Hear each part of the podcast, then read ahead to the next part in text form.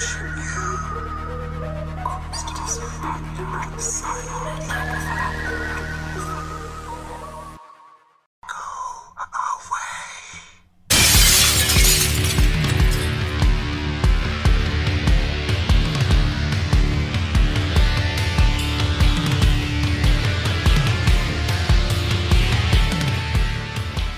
Hey guys, and welcome back to Talking with Shadows, the conversation everyone has but no one wants to admit to. Here your host Vic Whaley, and Marcus D. and today we're going to be talking about barking aliens and getting busy on an intergalactic level. But first, let's give our tip of how to not get black bagged. Okay, today's black bag tip is strip down naked, cover yourself with grease. Let them try to wrestle you. Run around, scream. By the time they get a hold of you, you've drawn the attention of other people, and they're probably calling the cops because, well, there's a naked greased up guy running around. Yeah, I mean when you when you think about all the stuff with the paranormal that that we do all day long, and you talk about some of the stuff that we tend to talk to, you got to think about this kind of stuff, guys. You got to think, how do we not get black bagged by the government? Also, Happy New Year's, you guys. I'm sure it's not New Year's where whenever this is going up, but it is New Year's uh, Eve right now. Yeah, it's whenever we're recording. So we hope you guys have a good New Year's, and we hope that you guys get uh, your New Year's resolutions uh, ready for this year. Vic, what's your what's your New Year's resolution?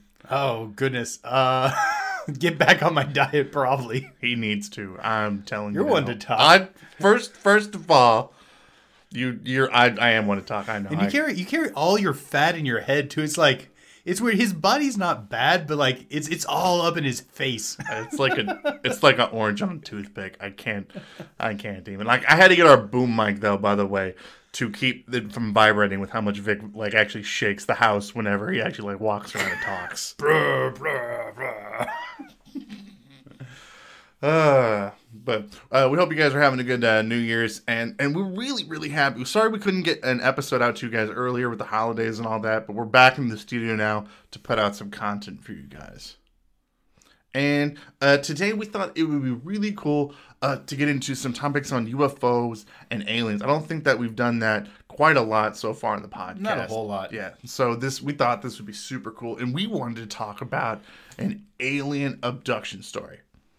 Um, but before we fully get into that, I have to talk to you guys about this really cool article that I came across uh, before this episode. I was just scrolling through some news articles and I saw this cool article that was talking about NASA buying semi assault rifle, like semi automatic assault rifles. Wait, are you just now catching on to that? Because like I think that article's from like June. I don't know why I didn't see this before. I'm like, in, in some of this stuff, and I'm like, this is so weird. Why is NASA buying assault rifles? yeah, I think they're specialized AR-15s. Is this is this something for like the space force that, that that's coming on right now here in the U.S.? If I was going to take a guess, it might be for special defense. I I'm not an expert on how assault rifles work in space, but I'm going to guess the answer is not great. I, I can't ima- I can't imagine that that would be an effective tool like up in space. I think even when, like when the Russians designed their own like guns that they use, like they were like a special like pistol that they were that they were using up there. Like think about what the kickback would be like. you, you shoot it like once and you're floating away. just forever floating through space after you find your gun, whatever you thought you saw up in space. And also see this causing like an international like or sorry, intergalactic incident. Like, you know, you fire off some bullets and then eight thousand years later they collide with someone on another planet. It finally hit somebody because it's because if you fire like a bullet in space, it's not going to stop. It's just going to keep going. But I guess the they'd have to have like a thin atmosphere because I guess like any like shell you shoot would just like burn up in an atmosphere or something. Oh, gosh, But what's like the metal be made out be poisonous there or something. we're driving around in space, and that's like something you got to watch out for It- in space. space it's like, oh, look, up bullets. Intergalactic drive by. There's just you're walking through like a whole like cloud of bullets, and they're like, all right, turn on your bullet wipers. Like, So what do you think they're actually using them for? I you know it's it's weird when I when I looked into this uh, I I found out that NASA actually has like private security forces like they actually have like a private security contract force that like watches most of their bases and I thought that was kind of weird that you know the United States government uses private security rather than like soldiers Do you think it's a bottom line thing, or do you think it's to like keep shady stuff secret? Mm, pr- probably both. I, I think, I think NASA is a is a company that has to think about like the bottom dollar, like probably more than most Yeah. places, you know, more, more than most companies. So I think some is probably for for that.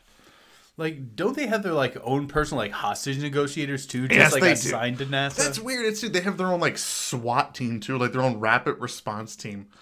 And can you think of any real incidences that would like that spark this? I can't think of any, but I can imagine why they might want that. Like, so if, you know, a foreign agency kidnaps a NASA scientist, they don't have to wait for a hostage negotiator to get there. They can just kind of jump right in. Also, they'd probably be familiar with the people who work there and stuff. But it's it's all privatized. Like it's all privatized. Oh, let me throw out a different possibility.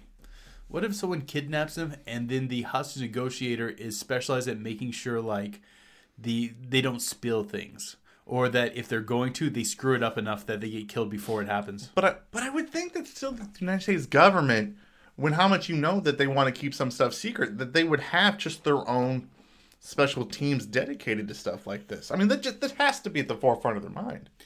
I'm thinking as far as the guns go, I don't think that they're using it for anything up like up in space or anything like that. It'd have No, to be like for the defense of their area, but like what what are they so worried about defending against that they need like a bunch of AR-15s? Uh, also, I did look up the specs on the AR-15 and a fun fact, and I think they're trying to teach us something here.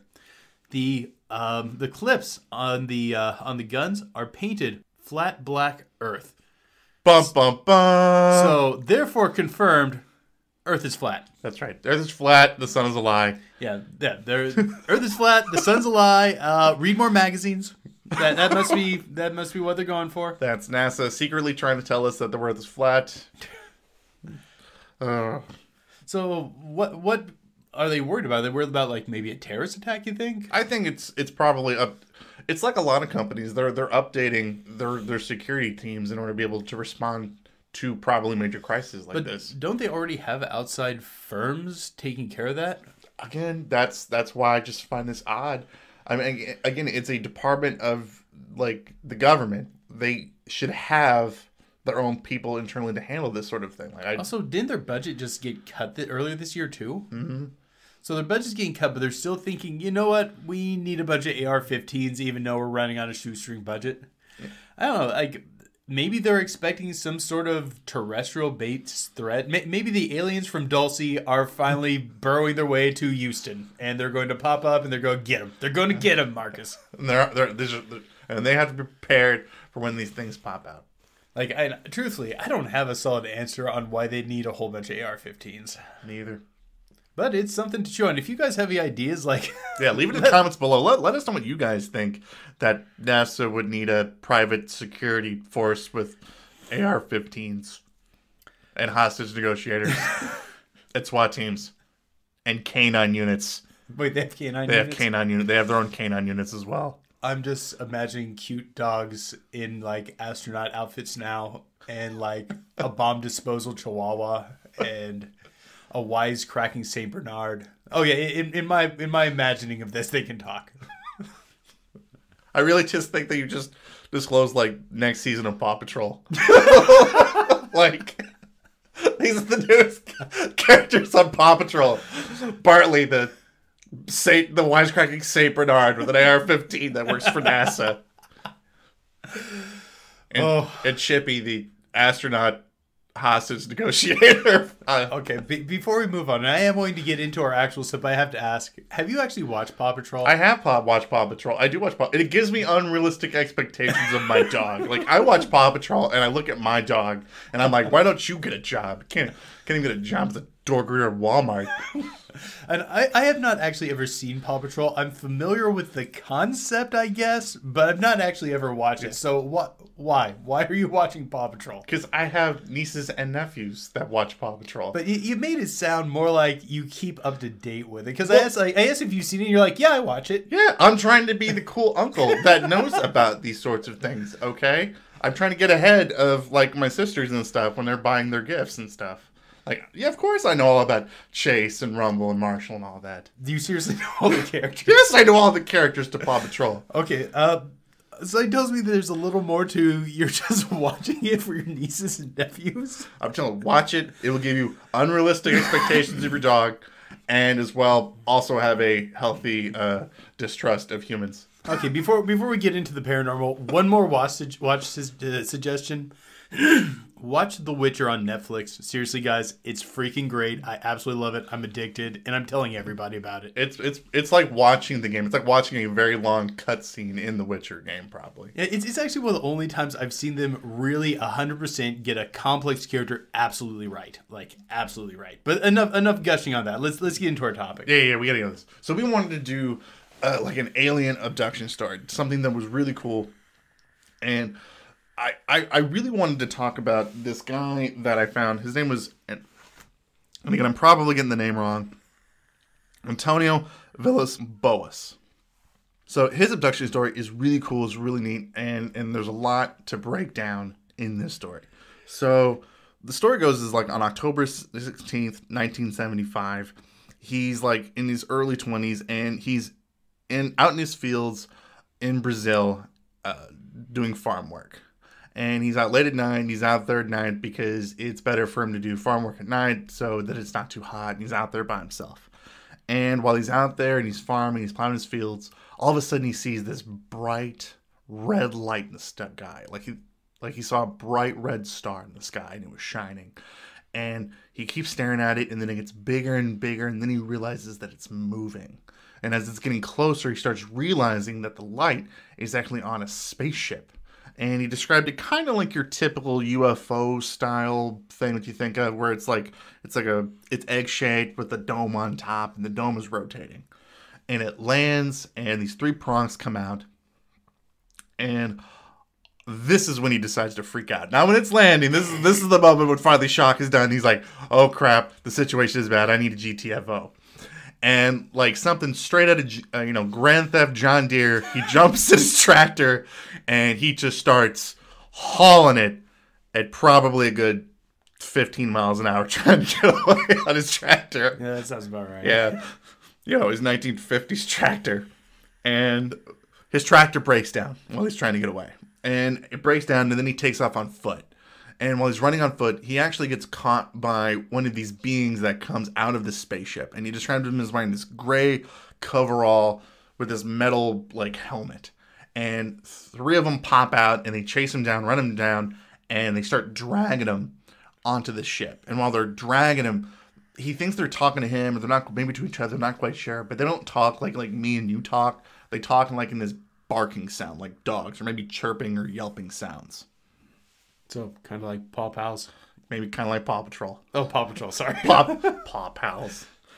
And they they drag him on, and it's this awful experience. He gets dragged onto the ship, and they take him to this room, and they take off all of his clothes, and they drag him into this one room, and they they put him in this room, and they start taking blood from his face. Like they hook him up with these machines, it starts taking blood samples and stuff from his face, and then they drag him to another room, and they and they cover him with this gel-like substance, and they throw him into this room, and he's left in this room for like thirty minutes.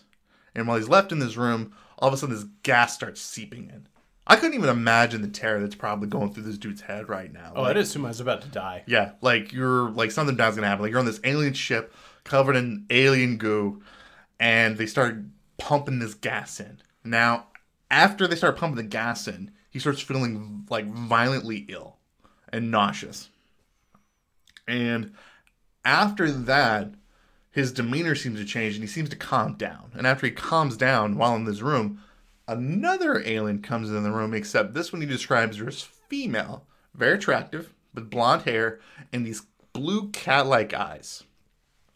And let's just say they start um, doing a scene, I would say, from the a prequel to Species, maybe? I don't know.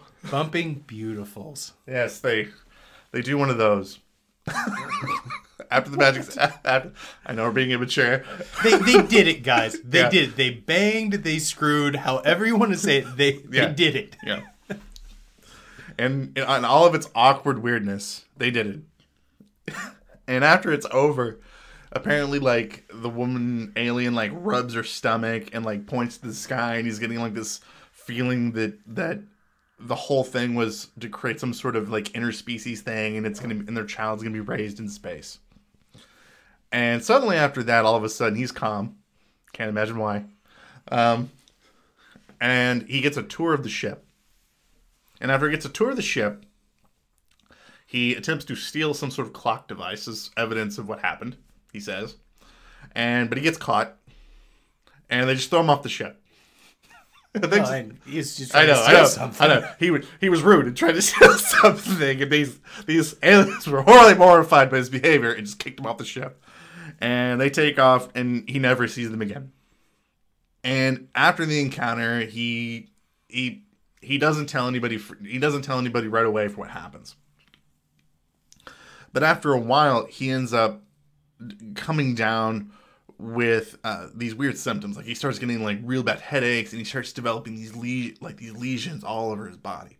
So he reaches out to uh, he reaches out to some like ufologists and some journalists uh, to try to tell a story, and they link him up with uh, like getting like him checked out and all that, and he's diagnosed as having really bad radiation poisoning, and he never changes his story throughout his entire life. Like he he he lives to be like I think in his late fifties. He goes on to be a lawyer, and have his own kids, and and he never changes his story his entire life.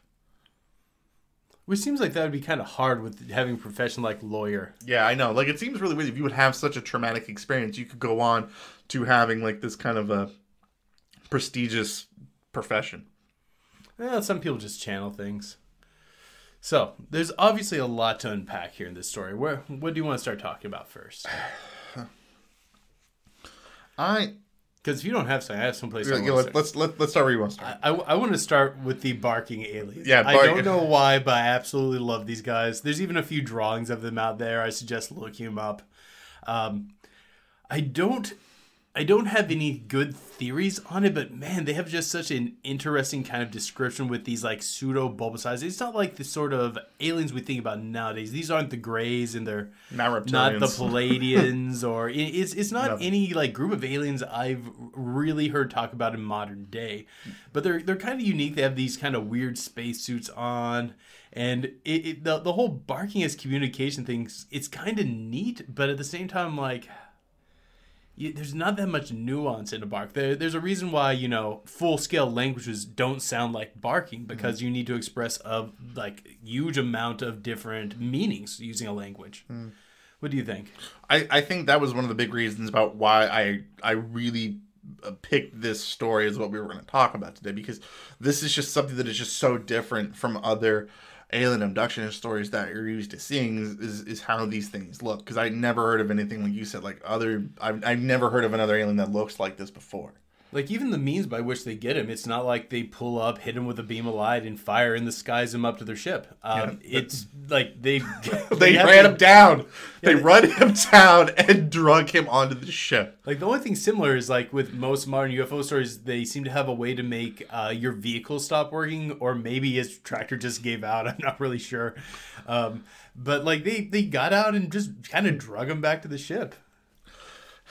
and and and, and that part of the story is always what makes me confused as to one part of the story because he stops becoming concerned Oh, I think that has something to do with that gel and gas, though. yeah yeah a lot of people think that that he was given some sort of like agent to calm him down but also i think that one of the things that that if this is true what that had to have been was a disinfectant like i Oh, that makes so much sense. Yeah, I, I- didn't think about that. yeah That I, I think sense. that either i think the gel must have been a disinfectant or again that's probably one going to be one of the first things that you have to do because it's one of the first things they did when they brought him the ship because if you know think war of the worlds or any you know any real you know thing about aliens one of the things that they have to be concerned about is like intergalactic germs or even like just funguses that grow on the body and things like that. And the thing is, like, there's there's a reason our disinfectants are in gel form. That's really good at getting into in between like parts of your hands, into your pores, get under your fingernails. Like slathering them up with a gel as a purpose of disinfecting, that makes a lot of sense, and it also would make more sense for um, for like a sedative or a relaxant to be aerosol based. Mm-hmm. Like pillar injection would make more sense based on what we know of. Well, know, they like- couldn't give him a pillar injection because they greased him up. yeah, you would have just ran, ran off. What do you you not do? Hold him do you down? not do you not do you do you not remember their first story there? Your your black bag tip of the episode, like he's already covered in something slippery. Like they can't they can't. They're, they're coming down the again. hall to give him the shot, and like, oh, do you guys already grease him? Like, yeah. It's like, well, how are we supposed to give him this? Ah, just hit him with the gas. Yeah, their orderlies are already tired. They're like, I'm not going back in there to restrain him. It's covered, it's covered in goo. But yeah, no, that that being a, and I really did not think about that at all, it being a disinfectant, but that makes a huge amount of sense. Um, and then like, okay, let's talk about the description of the, of the lady. Okay. Um, more or less humanoid with um, cat-like eyes. If I remember, right, they were blue. Yeah, they were blue. She has like, Like platinum blue. blonde hair, and she's got like her her. Although they describe her as having like armpit hair, like her actual like body hair that you typically don't dye, um, and all that is red. and a sharp chin, which I, I thought was very neat because um, not not many animals have chins. Like we have it for specific reasons. Most people think it's because, um, like in the early days where we're um, like wrapping spear tips or working with leather, it's useful for if you're holding it in your teeth to pull it. And pe- they've said like. Um, the remains of um, early man's teeth and stuff. It looked like they were pulling on like something with a consistency of leather and it's just a useful tool and they think that that's where it came from I thought it was like a biological trait, like you know, you're just like real strong, predominant chins. no no it, it wouldn't be like a because that's why gorillas have like huge noses is because like having a bigger nose it, it would help attract females and eventually got to the point where their nostrils are so big it's actually hindering their breathing but they're still getting laid so it works Like, eh, might as well. But, but biology is a crazy mistress. she will make you do some weird things sometimes, like have huge unusable noses. But like, I'm trying to think of what would be the advantage of having like a sh- long, sharp chin. Like I, that's one of the things I've been thinking about ever since I heard the description, and I can't really think of a good reason. Fighting. like you're just trying to stab each other with your chins. And it wasn't like usually long and sharp. It's just kind of a.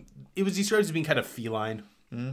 I mean, it could it could just be a it could just be a attractive trait within like for like females of their species. And I'm to throw something out here, and it's probably not to be like everyone's favorite thing because so much of ufology involves this story of things from other planets coming here for the purposes of breeding. But when it comes down to it, it doesn't make very much sense.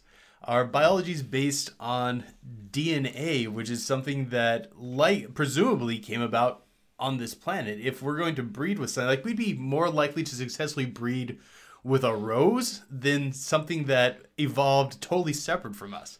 So unless we have like a similar evolutionary path, which would also mean pretty much everything on this planet does to mm-hmm. another planet, which maybe it is. There's crazy things out there. Maybe that is the case. I just don't really get the mechanism by which an extraterrestrial and a terrestrial based life form would, would be able to produce any sort of offspring. Like I, I think the kind of beings that would be probably interested in I don't know, breeding with a different species like that would probably not be the kind of people that you would put on a spaceship. Like I'm just thinking about the Oh, people yeah. that interbreed with like, you know, animals and stuff. Or like not you know, they're gonna it's gonna be a no check mark on your astronaut application. you know. And one could say, uh, hey, they have huge advanced technology. They can travel the stars and stuff. Um, but then why come here to do that? If they have the biological power to make DNA adhere to non DNA to create a child, they probably have the power to just biologically engineer the child to be whatever they want. I, I don't know if it's that they're not aliens or maybe they, they're just getting their kicks out of it or if there's some sort of totally other thing. My, my thought is either we, sh- we share a similar ancestry to these aliens or or there's some sort of, uh, sort of ulterior, or, um, ulterior motive to it Now I will or they're not aliens I mean, I will counter then with the say like the reptilian theory that Mm-hmm. they're like they're interbreeding with humans to create like these these hybrids or whatever to like rule humanity. Like, like they're trying to like covertly or subvertly like subvert like human society that way. But are you talking about like reptilians as being extraterrestrial creatures or terrestrial creatures Terrestrial creatures. okay well, but that would make sense because they would have terrestrial dna Yeah. Okay then. It probably wouldn't adhere great if they're reptiles, or DNA would probably be pretty darn different, but at least it would be like within the realm of possibility. Because life on another planet probably wouldn't even have DNA. Like, it, like DNA works because they fit together kind of like a Lego. this is gonna be like sticking a Lego into a wall socket and hoping that that, it works. works, and it's not going to work. it's just you go those. Oh, actually, no. Those at home do not try sticking Yeah. a Lego in a wall socket. Do not do that. I was about to say. We're, we're give it a not try. endo- we're not endorsing sticking things into liquid sockets here. Like we don't we don't condone that here at One Candle Society. Oh, sorry about all the coughing. I've got a cold right now, and it's making me cough like crazy. Um. So do you do you believe him? There's a lot of interesting stuff here to unpack, um, but I think deep down I do. He's kept his story consistent for a long period of time. He had every reason to change the story. He benefited much more from he would benefit much more from not telling this story than he would benefit from telling it. Unless he's very wrapped up with the uh, the identity it gives him or something like that, I just don't know why he would continue to share it because I, I can't imagine this helped his career being a lawyer back in like probably the 60s by the time he got his um he got his career started. I I, I kind of feel like this this probably is not something that made his life better. I I have a, a hard time believing that somebody who would go through such a traumatic experience like that could could go on to having such a successful career like that. Like I'm not saying that that that that, that people can't have traumatic experiences and go on to do that, but that it, it doesn't affect his life a lot more. Like people that would go through a very very violent encounter like that. It, I mean, you just it's not something that I think you can just put to the side. I don't know. Like that makes a lot of sense in a modern perspective, but you got to remember different eras we respond to stressors in very different ways. Like look at how um, the men and women returning from World War II responded to their experience compared to the uh, men and women involved in Vietnam. Like you see them adapting to their traumas in totally different ways. And responding to it in very di- different ways, and a lot of it has to do with you know the zeitgeist of your time. So back in the '60s, maybe not. Um, and and another thing too, like this, like you were talking about, like this guy having uh, like a lot more to lose. Like he really does because this isn't just your typical farmer. This is a a guy in Brazil in the late fifties. He owns a tractor. He's like upper middle class to almost to kind of a richer. I mean, they owned a huge swath of land. Yeah, they they were not a poor family. Yeah, and and he you were right. They had a lot more to lose uh, by him coming forward and telling this story. Yeah, and if I remember right, some people were pointing out that he had sold the story to a newspaper at one point. But I mean, I don't think he was doing that as a means to survive. I don't think that really even necessarily negates his story. If I'm telling people about this weird experience I have and I'd like to get it out and I find out, oh, hey, I can also make some money on the side if I give it to this newspaper. Yeah. I mean, I would probably, I'd probably take it. I mean, and, and other people too were trying to just try to say that his story sounded similar to other stories at the time. A story similar to this that had appeared in kind of a, a, a Brazilian mag. I don't know if it was a Brazilian magazine or just another magazine at the time. It was like, oh, I wrote the note here. Oh, Cruzeiro, I want to say is how you say it, in November of of 1957. So like his encounter would have occurred about a month before this comes out in November. But his story didn't actually start getting popular until like 1950, like 58. Like he didn't come forward until after this. But so they're saying, well, his story sounds similar to this, and it's similar to other people of the time in the area. But to me, that just makes sense. Oh I, it's not like they're only going to show up. Like, okay, do you, does this sound reasonable? They cross the vast immensity of space to take this one random farmer, do their thing with him, and go, "Oh, we got a one. Let's yeah, go yeah, home." Yeah, we're done. You know. Like, I would think they'd stick around and probably do this for a while and probably get more of a diverse sample than that one guy we saw out on the tractor. Like I hear this all the time when people are giving encounters in the paranormal. Oh, this story sounds like such and such that was that already told this story. Oh, this was somebody something else somebody had already said. I'm like, no, this just makes it sound like there's corroborating stories. Like that's what this is saying. It's like I don't think that really devalidates it. It might even somewhat validate it. Yeah, that's like that's like if there was a serial killer let loose in the city and someone said that they saw it and the police went, "No, no, no, there's no way. This these other three people already said they saw it too. It's too it's too similar to that. There's absolutely no way that this could be the guy, the, the same guy. Yeah, he's just copying this." Oh man. okay, let's talk about the radiation. Yeah, let, us talk. Let, we could um, let's let's absolutely talk about the radiation. So he, shortly after having the, the, this encounter, he starts developing these these lesions and these headaches that he starts talking about, and that's I think that's one of the things that probably prompted him to to reach out to some people uh, to talk about this stuff. Like, and, and this isn't the first time that we've heard about this, is it? Oh no, like you find stuff like this involved with the Flatwoods monster and several other cases. it's i mean if you guys are really interested in in studying ufo stories or like alien alien stories you you get much more of a uh, education in radiation Oh, yeah. and nuclear technology than than you think. Oh man, the, the the knowledge that I've had to learn to talk about things on this channel, like studying how sound moves in water and like the lithosphere and everything involved with that, man, you you have to cross a few weird streams. i never thought how much i would talk about nuclear politics on this channel when we started but it God, he loves talking about I do. politics. I do. When this started, I'm like, oh, this is so cool. I can't wait to talk about this, talk about this, because this is so cool. Um, this is something I think that actually more people uh, don't bring up. I think is a criticism of the story. I'm not saying that it, that, it, that the story's not true, but I'm saying this could be a criticism because most people go, oh, look, he got radiation uh, poisoning from this. Obviously, he must have been exposed to some sort of bizarre radiation. Unfortunately, there are a few explanations that could be very rational outside of that for why it occurred. Like the Earth itself is radioactive. Yep. and the area of Brazil he's in is a radioactive area. yeah, it's you know uh, what most people don't realize is that it, it wasn't just like the United States, Russia, like United Kingdom, all these countries that were trying to develop nu- nuclear technology. Tons and tons of countries in the 1950s were starting out trying to develop like nuclear energy uh, uh, research. They, they they were doing this, and fun fact: guess where a lot of the uranium for the Manhattan Project came from? Brazil. if you got that wrong, don't feel bad. I guessed Utah.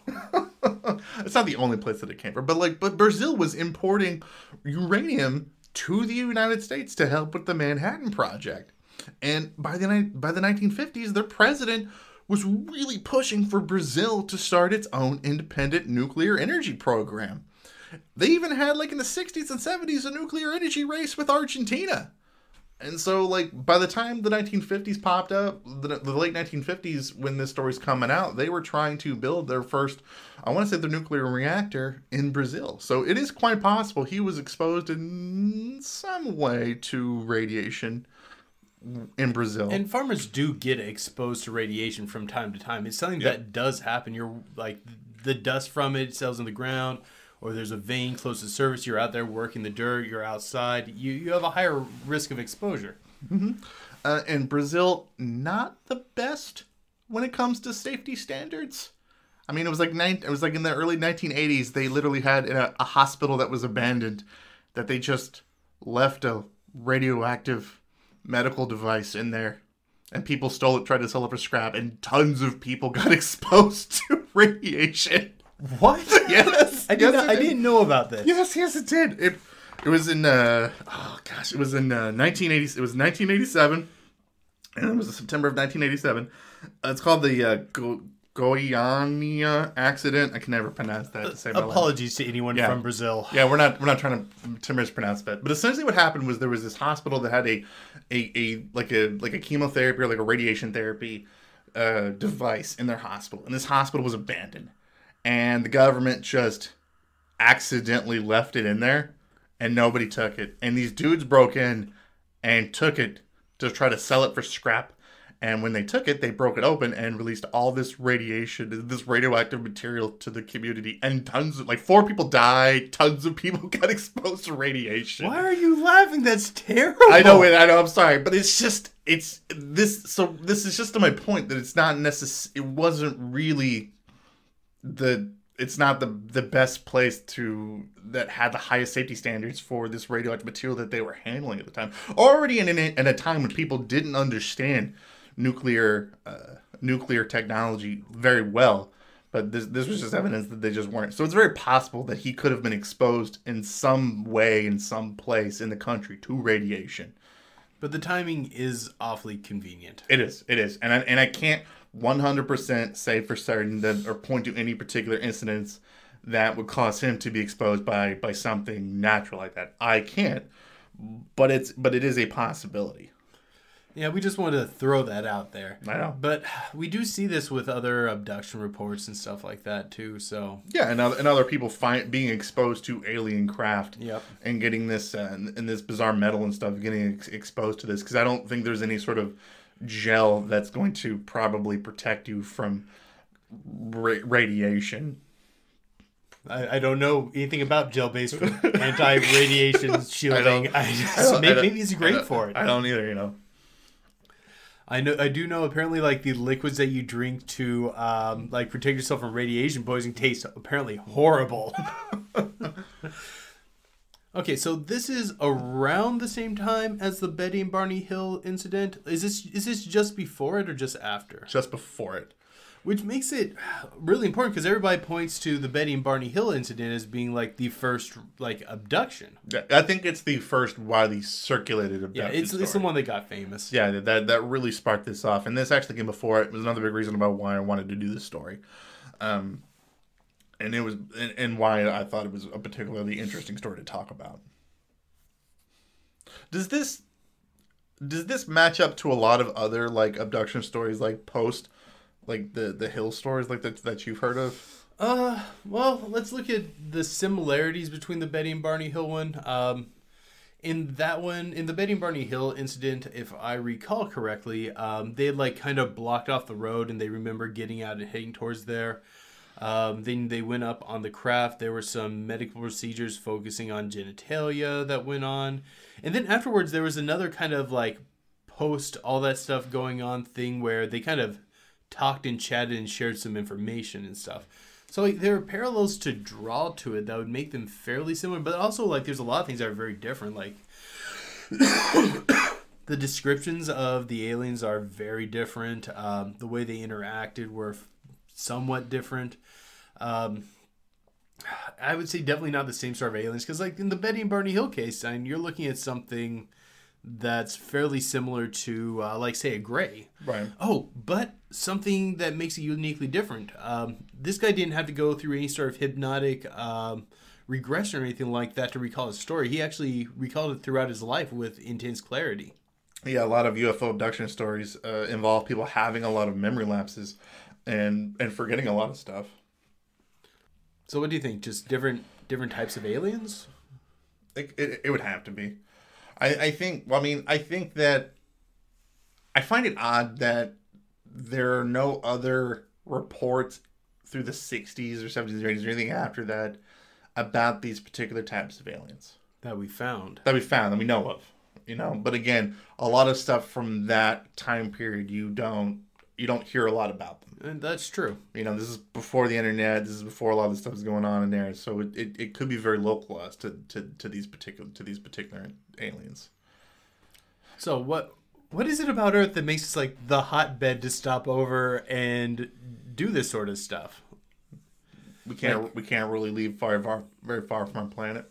And may, maybe that's it. Maybe we're kind of a vulnerable society at this point, and we're easy to kind of come and do what you need to. Or maybe it's something else. Maybe like all this stuff seems to have to do with like genetics. Maybe we have something like unique in our genetic code or something. Maybe this is why NASA's buying assault rifles for this particular reason. And maybe it has to do with like we're still at a point where we haven't sterilized our society and stuff. So we're exposed to more things like germs. Maybe we have stronger resistances. What? What? What? You're giving me a look. I really hope we're not like just the intergalactic farm animal. Well, we, we might be, man. I we, re- we that- might be. That I'm really just that thought just crossed my mind. I'm like, this just this is just so bad. We're just like the cows that people see on the side of the road. like I know a lot of times what like we think of just of aliens as these like just super smart, intelligent beings that have these whims, and in reality, they could just be their version of a dude driving by in a broke down pickup truck that just goes, "That looks cute." I, I mean, I mean, really, I mean, it just it. it. I, I'm really hoping that's not the case. I, I don't know. This they're they always come in groups. It makes me think that some sort of like funded and sanctioned program. Oh god, it could be just a group of weirdos pulling around in pickup trucks, couldn't it? Oh.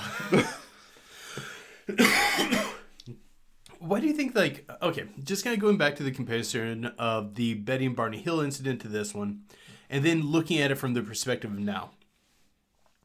The aliens that like Betty and Barney Hill saw, we're still seeing something very similar to that, slightly different. Um, their description was a little different than the, the what we'd call the modern gray, but his nothing like it. Like, did did they win exclusive rights to this being their breeding ground? I there's been rumors of you know the mean- state making deals with them. I mean, if if you really want to think about it, think of it in terms of like Native Americans and uh, and the colonialists when they when they got here. Yeah. You're the Native Americans. You can't. You don't. You're not really leaving the land from where you're at, and you're dealing with one type of colonial. And then they, the colonials, have some sort of political thing go down, some Oh, war, yeah, and then yeah. now all of a sudden you're being exposed to different ones. like where where at one point they're dealing with French and Yeah. Dutch and English and a ton of other things, and then they're suddenly just dealing with English. English, yeah. and then they're just dealing with you know Americans, which are kind of like English. Yeah. So may, maybe maybe something like that. Maybe there's some sort of space where oh god, we're this isn't this isn't bode well for us if we're you know Spain when they're there ransacking it for gold. I'm just really hoping this isn't the analogy because I, I that story doesn't end well. It, it it doesn't it doesn't for us. But then again, we've said it many times that if aliens were really here, it's probably not for humanity's best interest in any way. I, I would say yeah, that, that's I mean- probably right. And again, maybe again more reason about why NASA's buying semi-assault rifles. What do you really think they're going to stop them with assault rifles? I think they're gonna do their best. And I wonder if that would really work. Like, there's not know. a whole lot of stories about people going after aliens with assault rifles. I mean, I guess there's like the Dulce story, which I, I'm not gonna lie, I'm familiar with it, but I haven't like studied it like really well. The day I will stop panicking is the day that we have the Star Trek phaser that can vaporize somebody. Okay, then I will start feeling maybe a little bit more comfortable. That that is like the most inconsistent weapon on what it does. I know it either stuns you, kills you, or vaporizes you. No, there's that one episode where they shoot someone and just his head explodes. They don't. they don't even shoot him in the head, if I remember right. I'm like, what? What? What's going on here? Was it said to decapitate? I mean, we're already, we're already seeing like people creating their own versions of lightsabers, so we're kind of we're kind of getting there. I want a lightsaber. I want a lightsaber too, probably for different reasons. I do. I sit at home all day long worrying about the Men in Black coming to get me, aliens coming to get me, cults coming to get me, owls coming to get me. Oh, you and he's not. He's not kidding. He's called me up a few times, worried that there's a cult like outside his house because some kid in a hoodie walked by. I'm just saying, it, it was a kid. He was wearing an all black hoodie. It was pulled up. I couldn't see his face, and I, I he may have had his friends too up there. I'm not sure. Have you noticed like almost every community when you dig through their folklore far enough, there's rumors about people in black hooded robes. That's just weird. Yeah, no, like a, a, a lot of places will have rumors of, oh, there's these weirdos out there, and and when they give a description, it's always they're in black hooded robes. It makes me wonder if there's really a secret cult kind of skulking around in black hooded robes, and they're organized enough to have a specific identity. Or people just aren't creative enough to come up with some sort of other outfit. Maybe, they all concluded mean- concluded black hooded robes is the way to go, but. Black is slimming. It's scary. It's ominous. It's kind of maybe you know it's kind of a little bit of you know respect to it by, by having a you know I, know, I was watching the second season of Hellier, which Hellier is something we're going to talk about in the extended portion for our Patreons. Oh, yes. and they're talking about like um like these stories they're finding different communities about people in black hooded robes. I'm like, yeah, there are stories about that in my community too, and like there are stories about that that I've heard in other places as well. And like, why is it always just black hooded robes? I think people just like first off are absolutely terrified of witches, Yeah. And, and it probably it also probably dates back back to the 80s with the mass Satanism scare across. Yeah, I was actually United wondering if it has something to do with uh, the Satanism scare, or maybe just it's a uh, Jungian sort of archetype that's just in our head. Where if we imagine what the cult would be like, they're always in black hooded robes, or there's actually a cult out there that has a unified identity involving black hooded robes. And I think Vic is also forgetting the guy on our uh, YouTube banner is actually a guy in a black robe. No, no, no, that's a black duster. Oh, okay. Duster's good. That that's what that's what the people who hunt monsters wear. Robe. Uh, I'm not saying all cultists are bad, but if you're a bad cultist, you're bad. Stay away from my house. Not taking any chances. If you are a cultist out there in a black hooded robe, we would love to talk to you because we have some questions. Via Skype, not in person. Let's set that up now. Just show up to Marcus's house. I'm sure your Skype. shady connections can figure out where it is. Sky- that's it. It's through the mail now. It's through the mail. We're doing it through snail mail. We're doing it through correspondence. But no, ser- seriously, seriously, shoot us an email if you know what's going on here. Okay, I'll compromise to that. Oh, oh, I thought you were, we were still talking about the guys in the robes. Okay. Oh, I am. Oh, okay. Again, I'll compromise to an email. That's fine. oh. Ugh. It's got me freaked out. Okay. Is there anything more that we were wanting to get into on um, the Brazil case? I, I can't think of anything off the top of my head more that I really want to talk about for that. So, yeah, I think this would be a, I think this would be a good time probably to get into our uh, review of Hellier. Okay, yeah. For those of you who are just watching that are not Patreons, thank you so much for listening in But as always, keep believing. because we'll keep listening. So, Hellier. Uh, for those of you guys are, who aren't familiar with it, it's a documentary following a group of um, paranormal investigators who are investigating um, like the Hopkinsville goblins and things like that, but in a different town called Hellier, which sounds really awesome. And when I first heard about this, I heard about it on Mysterious Universe with Benjamin Wright and Aaron Grundy, one of my favorite podcasts. If you don't listen to them, you should listen to them after you know listening to us. But um, I heard about them talking about the first three episodes that were sent to them, and it sounded amazing. And I got very into it and started watching it. And we should talk about the good, the bad, and the ugly of Hellier. And I heard about it through Vic because he said he goes, Marcus, you've got to watch it. You've got to watch it. You've got to watch this. And I, I he Keep in mind, when I had given the, um, when I had recommended it, I had only seen the first three episodes. and I and I started it. I'm like, whoa, this is like really cool. You know, I started, you know, and it, it follows these paranormal investigators, Greg Newkirk and Dana Matthews, and their paranormal group, and they're typically ghost hunters. And that's normally what they, I think they had primarily done before. And now they're turned on to investigating the uh, Hopkinsville Goblin story. Like, Which is a great cryptid it story. it is. We've done this. We've, you know, we've looked into them too. We got a video of them up on YouTube too. And I've heard isolated reports of there being goblin like creatures in the area. and s- it, it gets weird. So it, it starts really really cool. It starts like most documentaries do. Greg's talking about how you know they're normally they're looking at ghosts. This is what they do.